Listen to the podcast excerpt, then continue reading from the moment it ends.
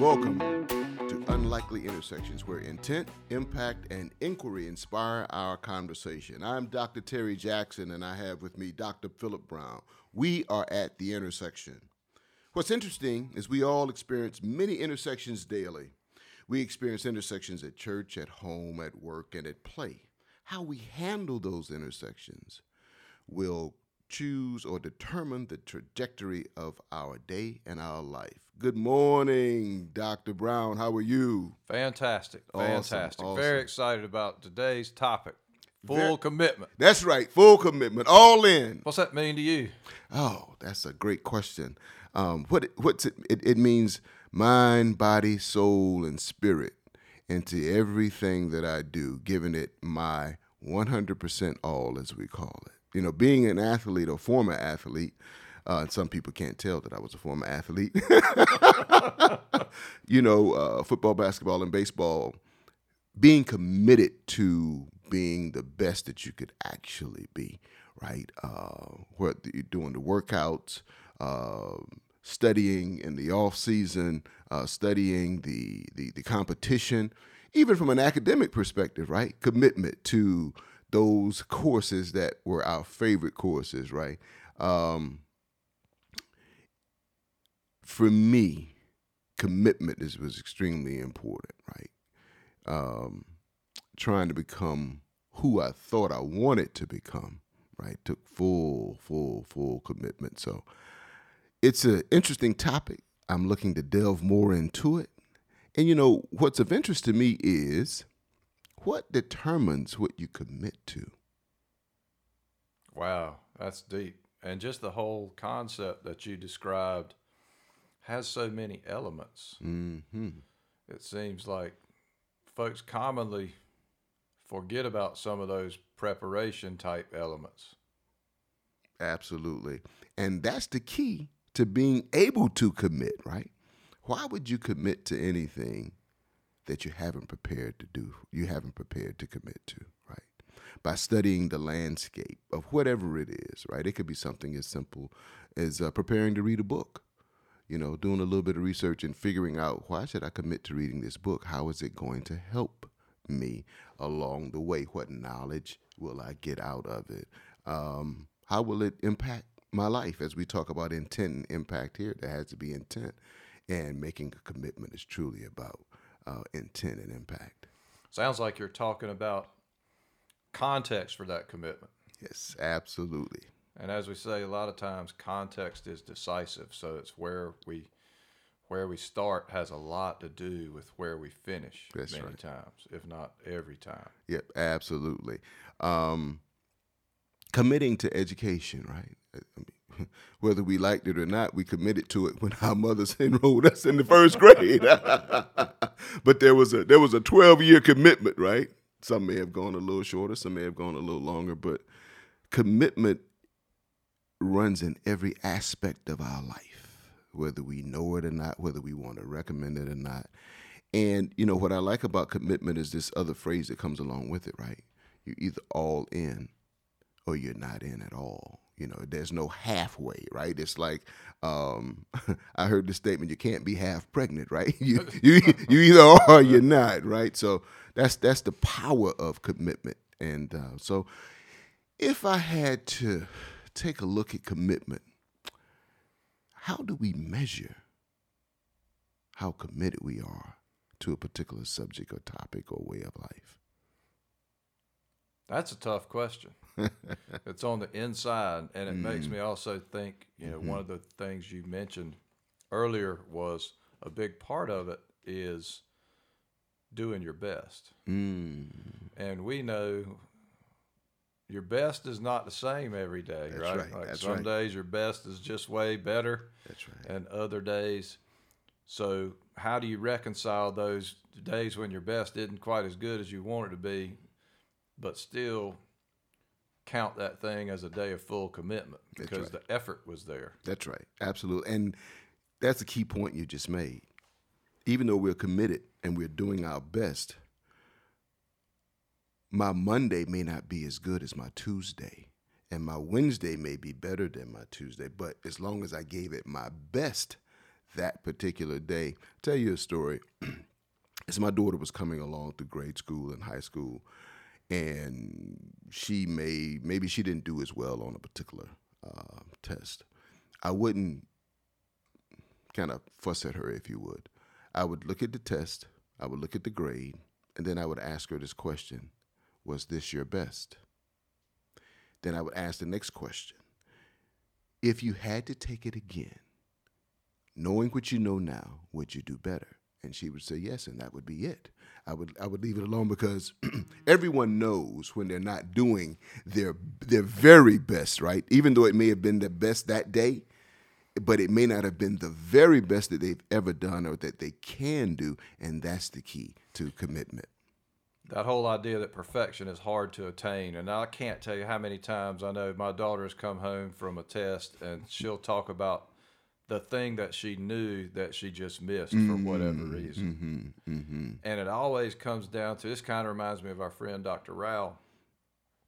That process focus. Mm-hmm. Can't always control the outcomes, right? You've temporarily lost your mind, missed a game winning layup, or mm-hmm, you know, t- missed an easy question on a test or something of that nature. Distraction happens.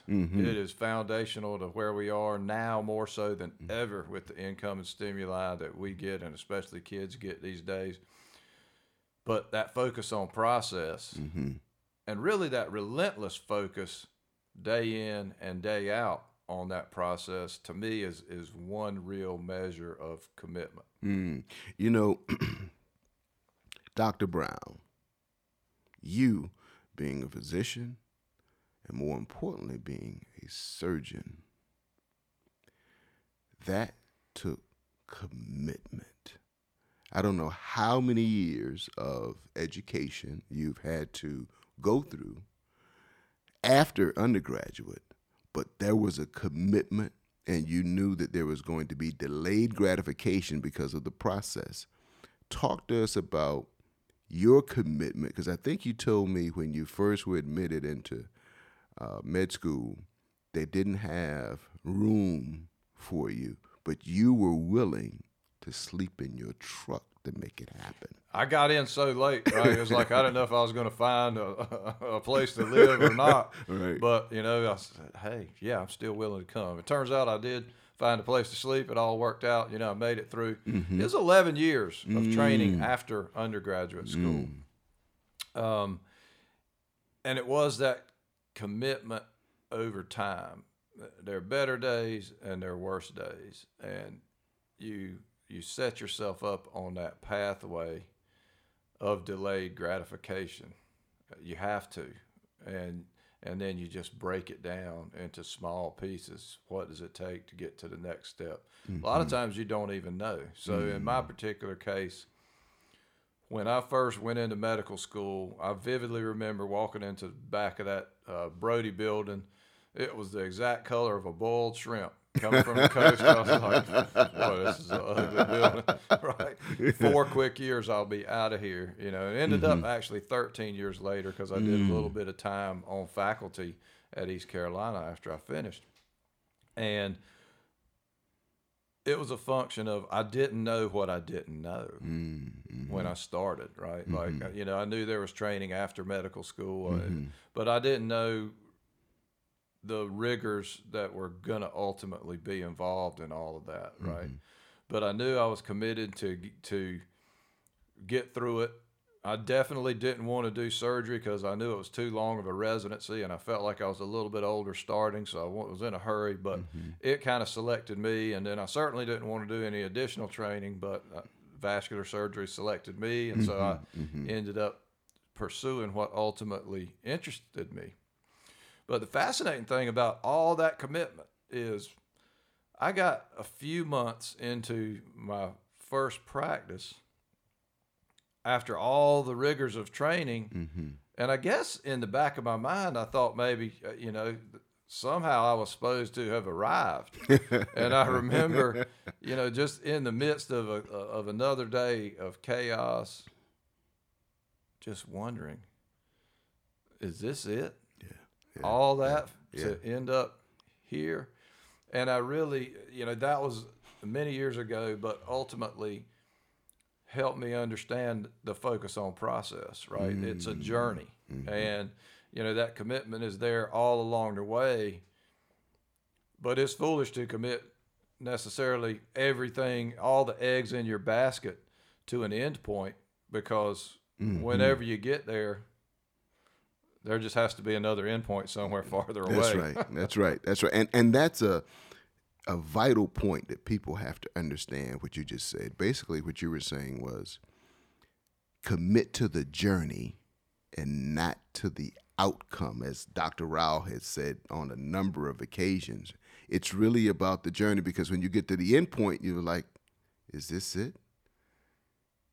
But if you just understand it as a continuous journey, then you you know you minimize those moments of is this all that this is supposed to be? I thought there was more. By minimizing that uh, that that journey, it allows us to continue that commitment to whatever we are uh, involved in at that time.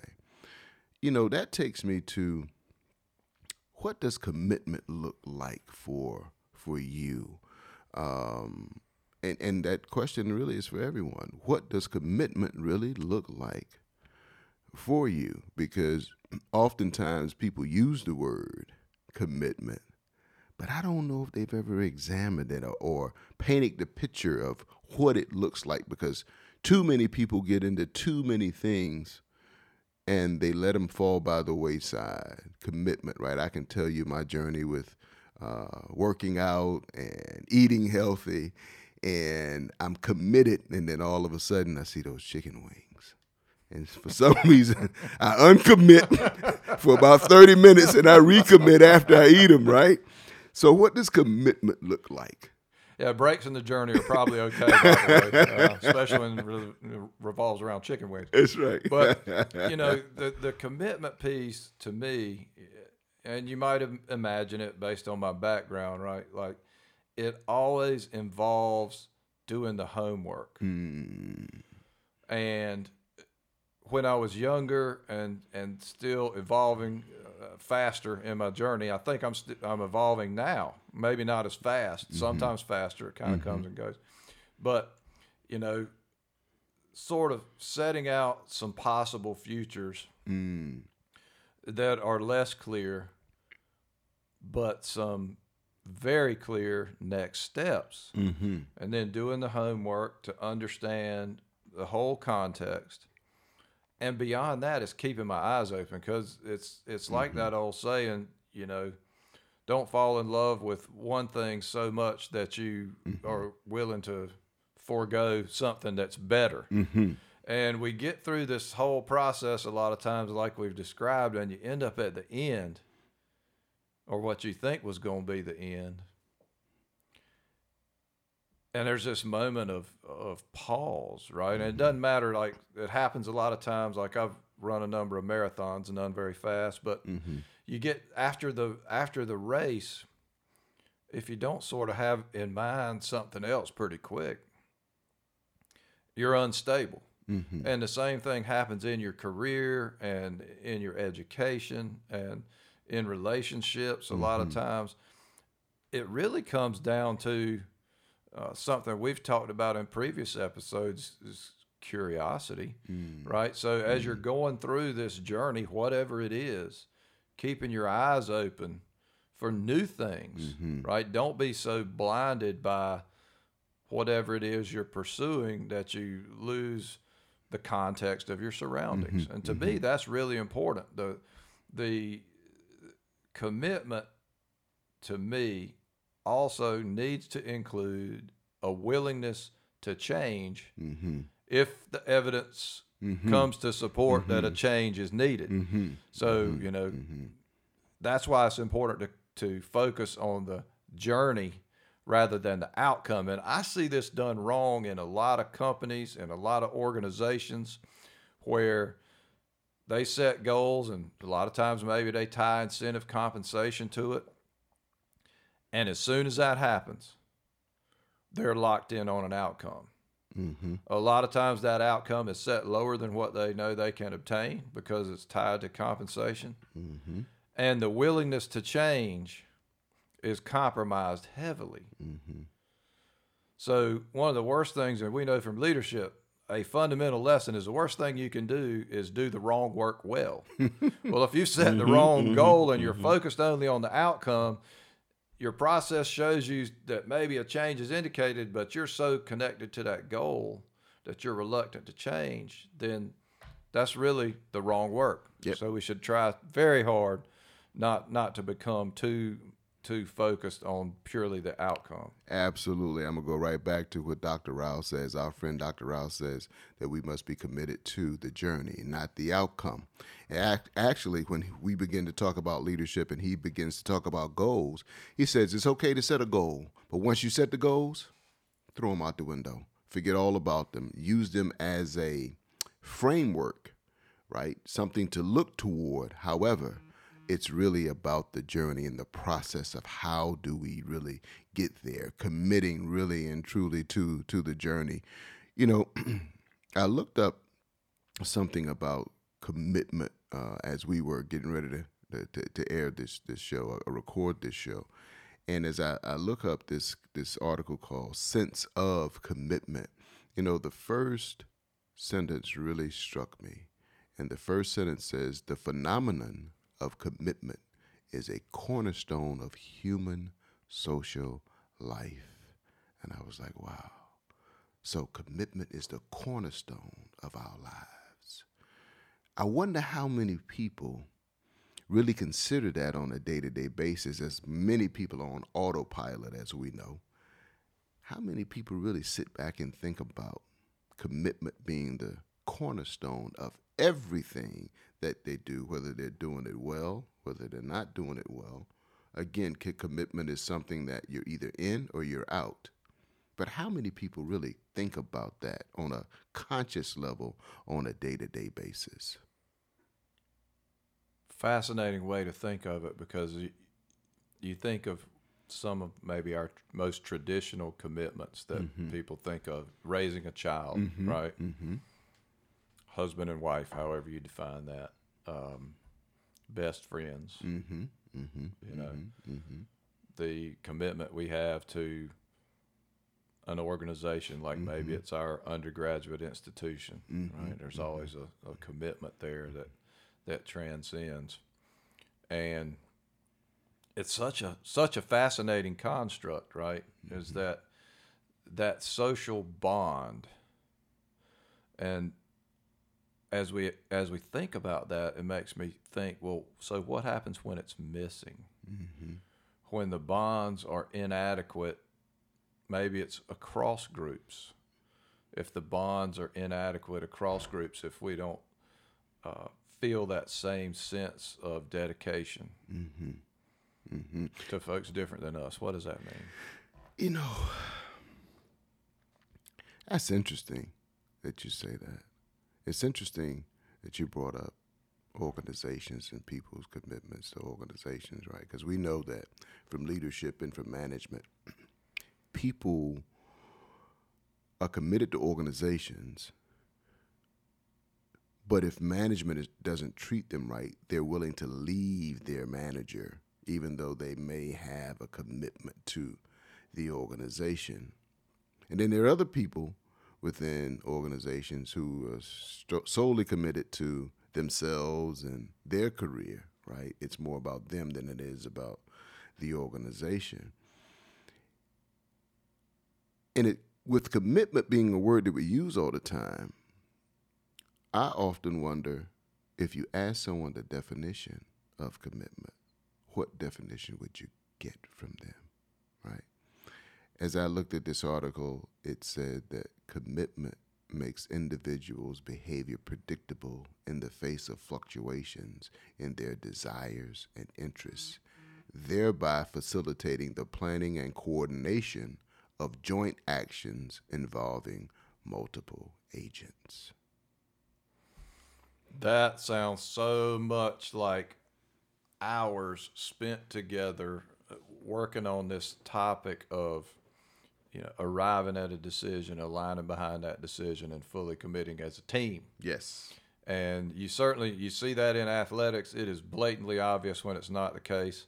You see it in corporations, you see it in healthcare organizations, any organization, you absolutely see it when it's absent. It pops out all kinds of different ways. And it's hard. Mm-hmm. That's the hard work that sometimes get doesn't get done because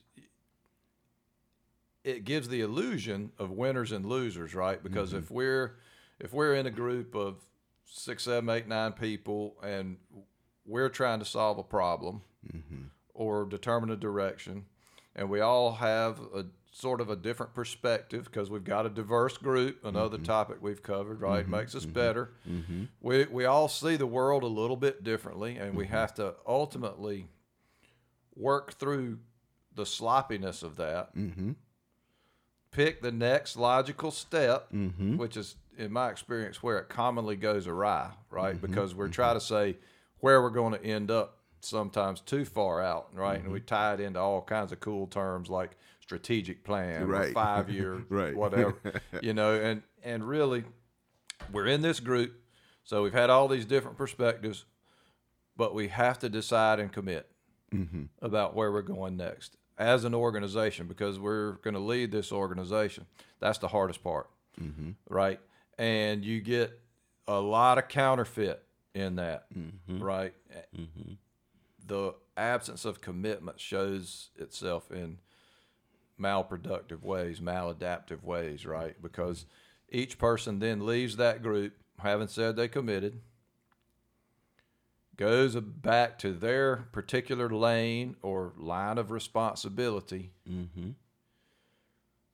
And no matter who you are, if you're not careful, you slip right back into your way or mm-hmm. my way. Mm-hmm. And that fails to honor the commitment. So it brings us back to where you started. Are you half in or half out? You know, I was watching ESPN the other morning. I was watching some highlights, and I happened to see the Lakers and their new team. And there was a time where I think there was a foul committed, and one of the newer Lakers was trying to gather the other four Lakers to huddle right at the foul line to discuss, I guess, what the next strategy was going to be, the next play was going to be. And four of the Lakers met at that foul line, but there was one who didn't want to meet at the foul line, and he didn't. And so I had to ask myself, is he really committed to the Lakers? And is he committed to himself being the best player that he can be? Does he is he committed to wanting to be on the team? Does is he committed to wanting to be a team player? Because based upon his actions, he wasn't. And as you've just mentioned, commitment it's inclusion in commitment. Because I realize in my commitment that it's bigger than me. It's really about we, and we've talked about this in, in previous episodes. And so as I saw his actions, I questioned his commitment. And he's been on other teams. And I've questioned his commitment outside of himself, producing numbers, because he doesn't have a championship yet. And he appears to have been uh, somewhat of a, and I like I don't like to use this word, a cancer to every team that he's been on. And then I saw that just the other day, and I'm like, this guy is not committed to anything but himself. So he's all in, but he's all in about him and not about the team. And we've seen that in, in organizations as well. Absolutely. And, it, you know, it kind of, commitment really is to people. Yes. Right? Yes. Like, and then people collectively, unless an individual, if it's just an individual goal, that's different. But when we're really trying to do big things, yes, it usually takes more than one person, right? Those people committing together is what it's all about. But that first commitment is to the other people, right? And I think of it the the simple analogy I think of in, in that case is, you know, that's a new Laker, right? Mm-hmm, and, mm-hmm. and think of that as a child in that organization, right? Maybe it's as simple as that new Laker has a question. Mm-hmm. Everybody else may not have that same question. They may know exactly what to do. Mm-hmm. But that commitment is to the people. And if it was a child and they had a question, mm-hmm. that sense of commitment would lead people to come around and help give an answer, help show a way Mm-hmm. forward. And that's really how it kind of works is that it's the commitment to people and if any member of the group has a has a question, has a time of uncertainty or needs help. Mm-hmm. You know, some of the most successful people in leadership, Alan Mulally comes to mind, right? Is that setting up that meeting with all his top executives every week was a big part of that was to make sure that each person heard what the other was up against so that if help was needed, it would be offered and the collective would move to a better place. Absolutely. And that's what it's all about, as you said, the collective, right? I'm a huge sports fan. So, as yesterday, I'm looking at a football game and I'm looking at one particular player with the uh, Philadelphia Eagles. And as I look at him, he's a quarterback, right? Jalen Hurts. And I remember him in Alabama. I remember when he first came into the NFL. And he's a totally different quarterback this year than he's been in previous years. But that speaks to his commitment in the offseason to prepare to be the best quarterback that he could be. The physical workout, the mental workouts. Um, as this definition alluded to, um, in the face of fluctuations, you become predictable. So he began to study situations and how he would respond in situations. He was committed to himself becoming better so that he could make the collective better as a Philadelphia Eagle. And now you're seeing the fruit of the work. But when they interview him at the end of games, he always talks about the commitment of the team and the commitment to the process and the journey. That's such a great example of considering the other people because his his preparation involves knowing where everybody is going to be on the field. Mm-hmm. And as a quarterback, mm-hmm. you know, that's putting the ball where it needs to be so that not only can the receiver catch it, mm-hmm. they can do something with it. Yes. Right. And they're not going to get hurt based on how they have to try and catch it. So it's all those things of figuring out how it comes together. Mm-hmm. And that whole thing, I love the con. I love to differentiate between team and individual commitment mm-hmm. because it, it means such different things, right? Like we all have personal growth goals or things that we like to do. Those can't get in the way of what is happening on your team, Yes. whether that's a sports team, whether that's a business, whether that's a healthcare organization or team. The there's no uh, there's there's no conflict between the individual getting better and the team getting better as long as we take the time to set the full context of what that means. Yep, absolutely. I, I couldn't agree with you more. And we probably need to look at that from a political perspective, right? Um, whether Democrat, whether Republican, whether independent, we need politicians who make a commitment to making this country better and opportunities better. And when we look at politicians, we question their commitment to the people or their commitment to themselves. Uh, and most of them fall in that, that, that category. But this topic of commitment is one that we could go on and on about uh, because it's just that important, right? As this says, it is the cornerstone of human social life. And every day we come to an intersection of commitment, what we're going to commit to or not. Regularly, I think everything that we do is really about if we're going to commit to an act um, or not. And it's interesting because along with commitment comes trust. Yeah, yeah. Now you mentioned the P word, so I got to weigh in a little bit on the political side because I think one of the things that's really missing now is commitment to the common good. Mm. And you know, what we see instead, which is a very poor substitute, is a commitment to constituents, Yes. right? And at some level, we got to reconcile, right? We really do have to be willing to take a look, which leads to compromise mm-hmm. and leads to solution making that is not polarized out on, you know, far right and left ends of the spectrum.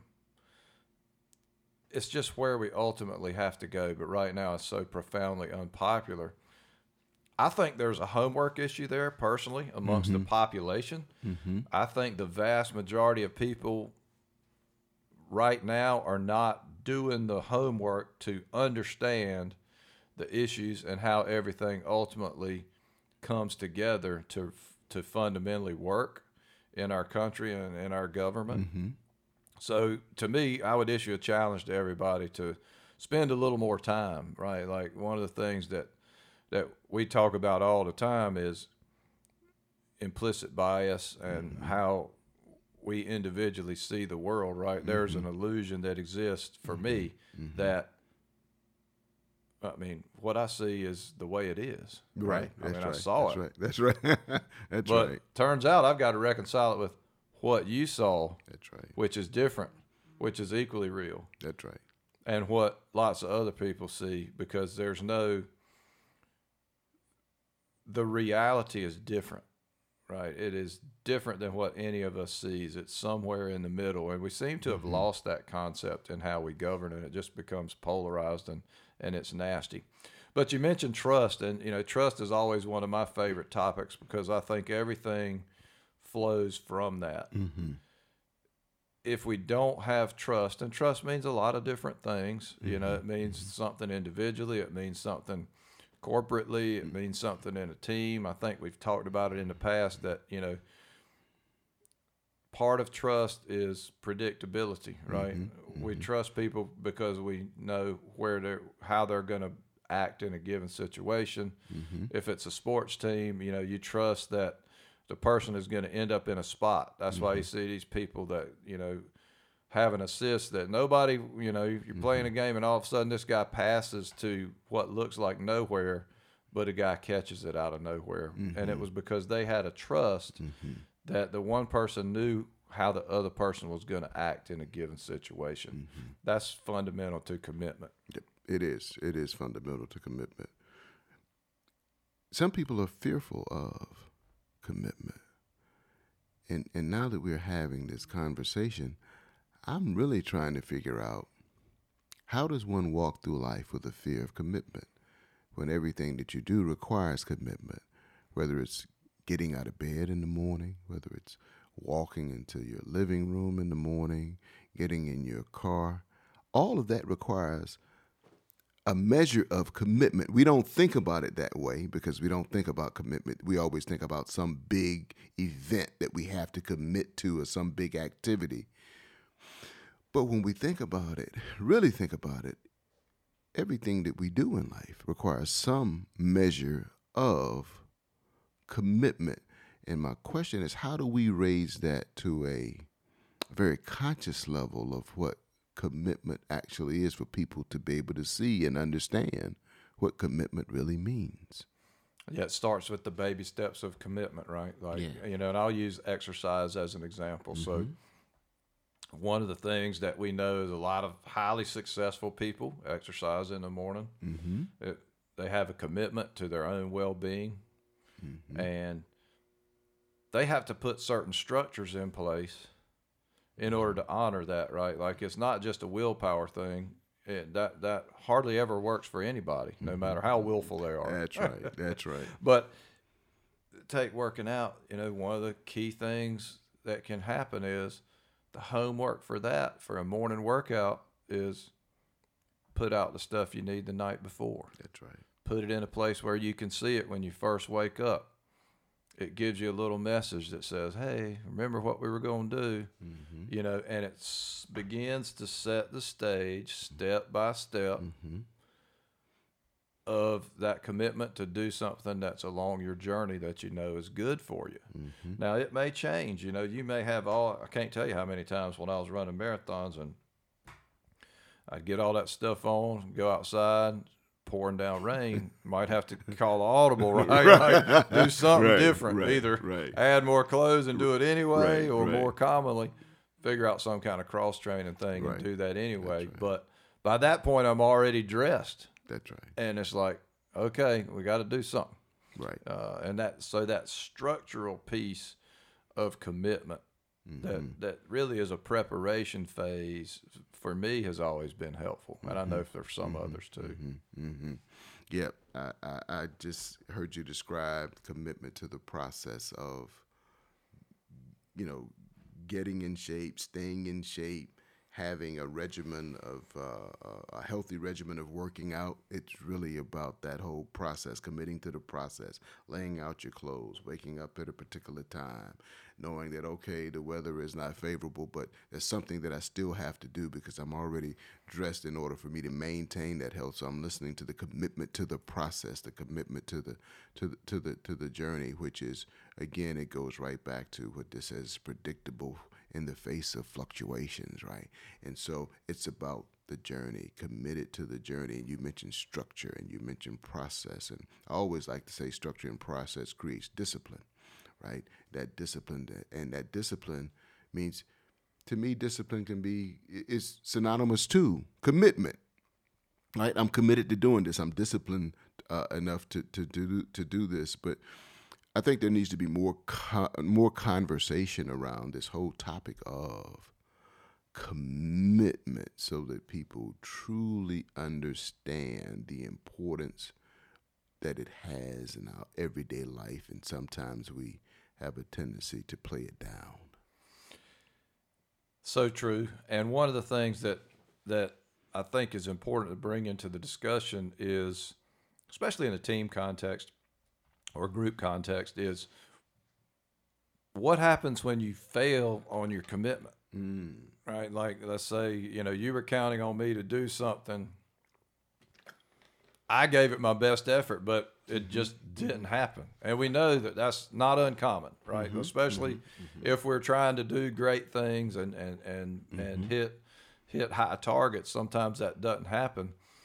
Um, and it's really a breakdown, mm-hmm. right? Like it's a breakdown. And one of the things I think is important to bring into the discussion is that breakdowns are inevitable Yes. and the sooner we call out that break call out that breakdown the better off we are because we can regroup and figure out what the, the new next step in the process is mm-hmm. and so one of the things that i always try to get groups to do is get comfortable with calling out the breakdown whether it's your breakdown or whether you sense a breakdown because a lot of times in a group dynamic the outside eyes from another team member can pick up the breakdown happening before the person who's really being counted on to deliver it can pick it up. That's right. And so you're you're just much better off if you create that environment. Now we see it in sports all the time, right? Like it's the whole concept of helping out on defense in Mm-hmm. Right. basketball. That's right. Right. That's right. And it's a help and recover, right? So you help out, and then the paradigm is either get back to your man or you switch or whichever way that again That's there's a structure that tells you which way that's supposed to go That's for right. a given situation. But that concept is really important. So the communication around commitment has to be continuous Mm-hmm. on a team in any group Mm-hmm. so that you can you can adjust because the energy of the universe does funny things right Yes, and no that's matter right, what that's you're right. trying to do That's right, that's you know right, that's right. there are times where it just doesn't work out quite like you had planned and the quicker we can get that into dialogue and figure out what's the next way to go the better we are as a group. That's right. I like to say we always have to get back on the horse. You know, anytime you've been kicked off the horse, you always have to get back on the horse, right? That's how we learn, right? What we've learned in the breakdown is how not to do something, right? But if I'm committed to the process, and ultimately I'm committed to learning what needs to be done, regardless of what the learning moments may be, which I consider learning moments, you know, other than rather than breakdowns. What what were the learning moments that enabled me to be able to achieve the commitment that I've set out to within the process of being committed to whatever that activity is. Um, but this is an interesting topic because in in this conversation alone, it's where it hit me that everything is a commitment. It is, one hundred percent, and some of them are, are minor and some of them are major. But let's pivot and say, what happens when a commitment is inadequate, right? And I, mm. I, I kind of call that recipe for regret, mm-hmm, right? Mm-hmm. You set set yourself up for somewhere down the road to say, "If only I had," or mm. "What if I had," or "Why didn't I?" Mm-hmm. You know, and and it it typically ends up not that we all haven't done it, right? Right? We like have. we have, we, we have, right? We You're have. like it, it's that big what if, and it almost always goes back to what if I'd really put myself out there? What if I had really done my best? Right. And when we do that, when we do that examination uh, through the rearview mirror, why?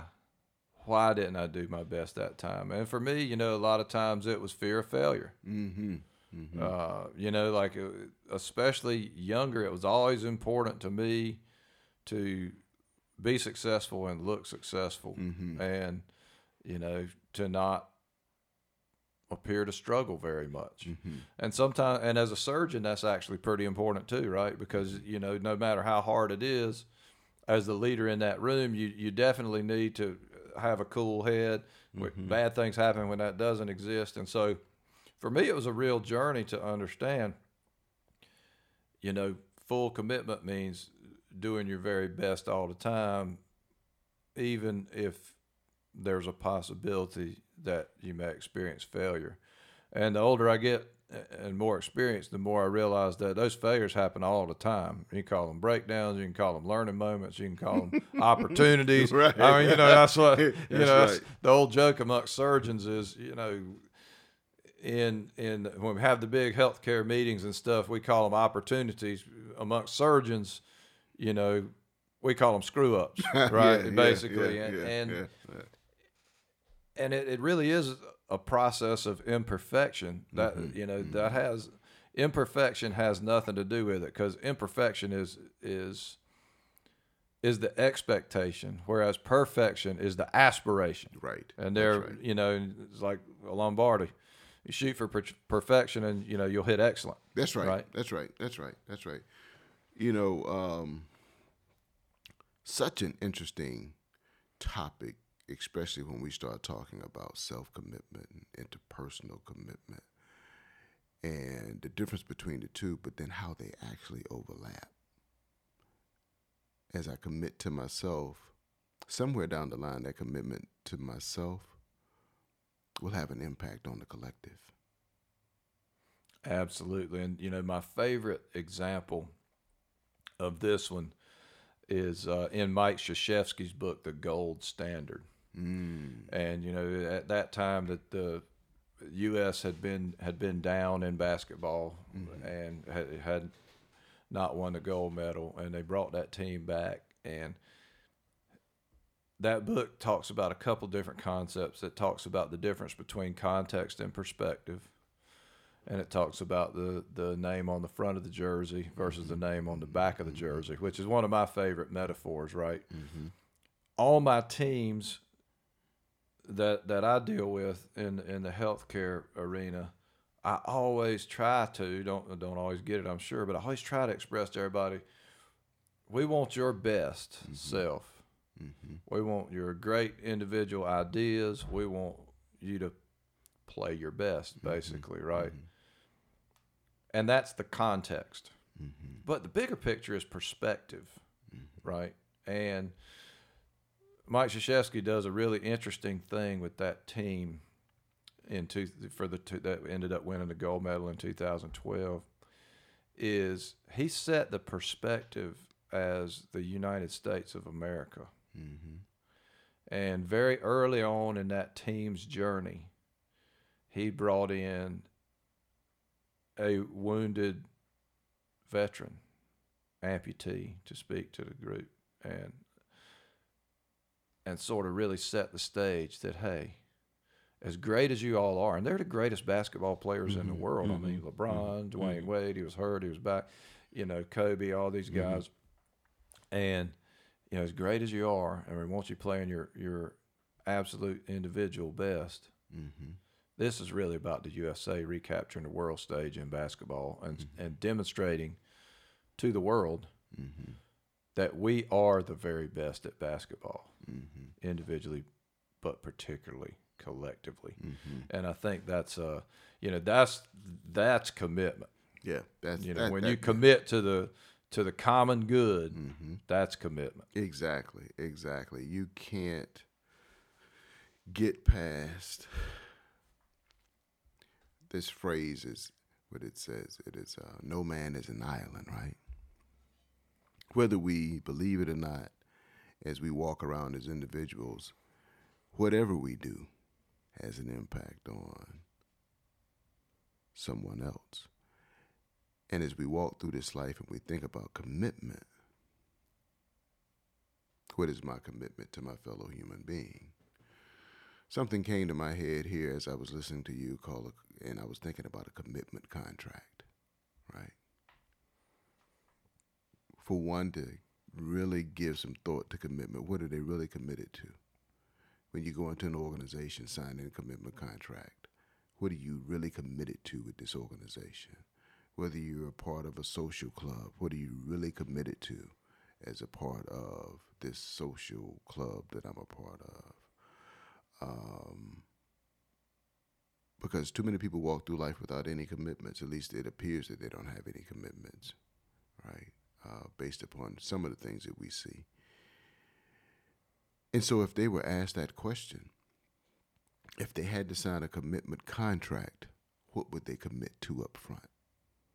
What a brilliant question, and I think of it in the in the sense of the of the doctor patient covenant, right? That mm-hmm. bond, mm-hmm. and I think we get that wrong a lot now, mm. unfortunately, right? Mm. Because there's a communication barrier there sometimes, mm-hmm. and while it starts with a good bond of trust and really trying to seek empathy and listen well, sometimes there's a miss there because it's different languages. But the real covenant, doctor patient, would be something along the lines of I'm going to understand what you as the patient need.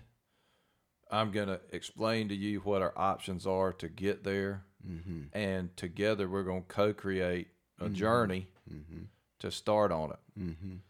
Uh, and, and too often we miss that, and it's mostly a translational, Mm-hmm. a, a translational gap. Mm-hmm. But you mentioned earlier freedom, and I think that really made mm-hmm. it made me think of my mother because one of the things she taught us from a very young age, you know, you, I had a brother that was two years younger than I am, sister much younger, but my brother and I, you know, sort of needed some instruction from time to time on each other's personal space and things like that. And the thing was, was that my freedom had to end where my brother's nose began when it came to swinging my arms, right? Yeah, like, yeah. and we get that now. There's there's this weird uh, belief that freedom is unlimited hmm. in our country for a mm-hmm. given individual. Mm-hmm. And that ignores the very foundational premise of the common good. Mm-hmm. And we absolutely have to understand that freedom is, well, we, we always hear freedom isn't free, and it's not, but it's not unlimited either. That's right. And it really has to, it has to take into consideration uh, the needs and the rights of others. And to the extent that we get that wrong, it ultimately has horrible effects on our ability to make progress as a society. I agree. You know, a big question for us, for as a country, is what are we really committed to? Because there's so many agendas out there. What is that common commitment that we need to have to become a better country? And that's a question for an organization as well. What are the common commitments in order to be able to uh, serve our constituency, our, cons- our consumer, our patients, right? What are those common commitments we need to make? And what prevents us from making those commitments? Uh, because there are always some constraints that exist. Uh, and oftentimes, you know, things don't go as we want them to go. And so, what what, what went awry with that commitment that caused that deviation? Maybe this is a conversation that is had during a strategic planning process, but I'm willing to bet that it doesn't happen on a regular day to day basis around the question of commitment.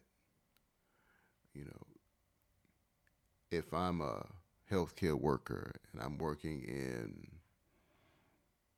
a particular department, do I ask myself on a day to day basis, am I truly committed to the patient? Or am, I committed to my coworker?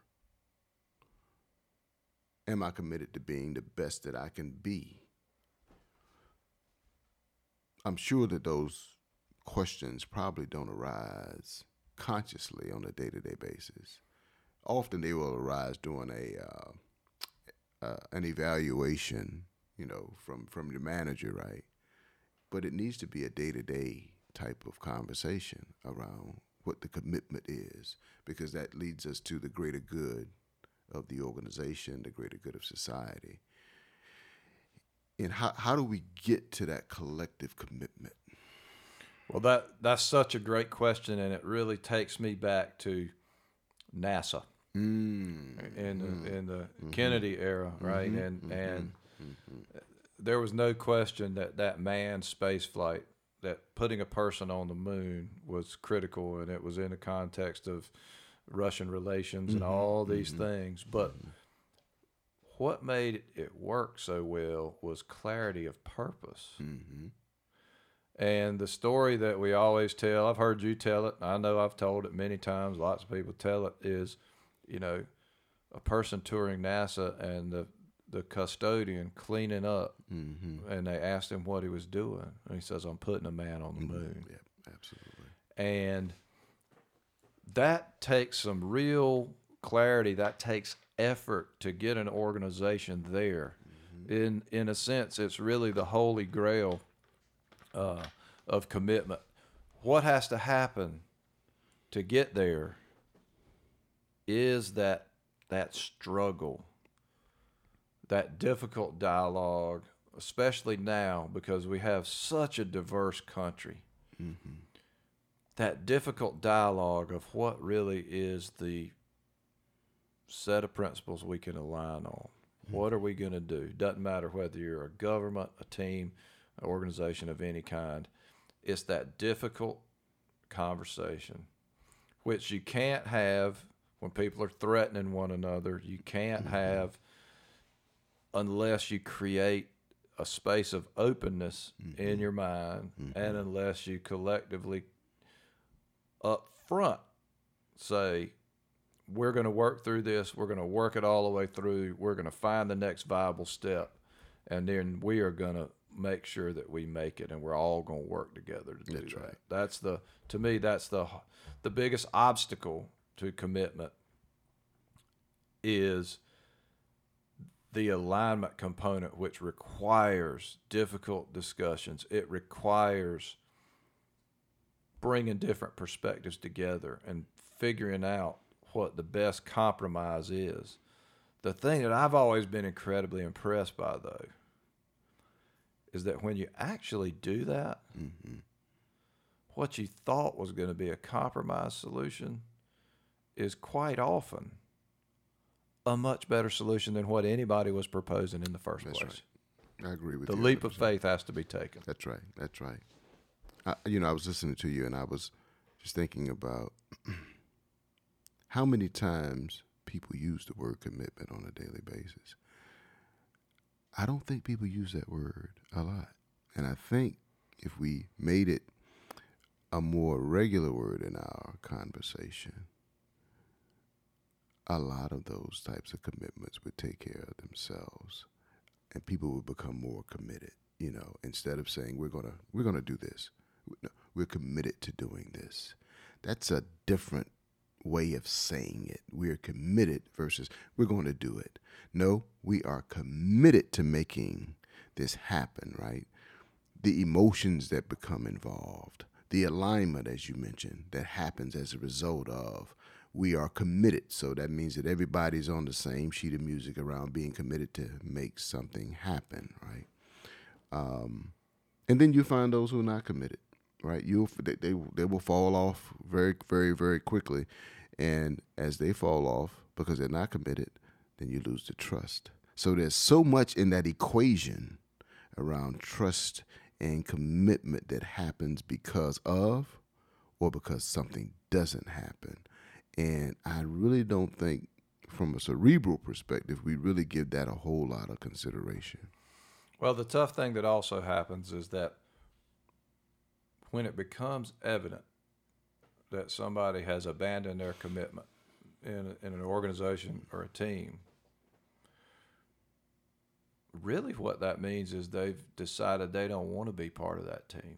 That's right. And an action is necessary to sometimes remove them from that team, and that that's hard leadership work. Sometimes that's tough to do and doesn't get done. But the idea is to have that critical mass of people that are truly committed, in my opinion, mm-hmm. to doing what you're going to do. Which reminds me, we committed to another unlikely intersection show. I think we have done it, and I'd love to uh, thank the audience for listening and and ask you to check us out at unlikelyintersection.com. Uh, or check me out on LinkedIn at Doc Philip Brown or Terry. Yep, you can find me on LinkedIn at Terry Jackson, PhD. We look forward to engaging with you. Uh, we look forward to answering any questions you may have or any suggestions you may have for Unlikely Intersection. We'll see you at the next Unlikely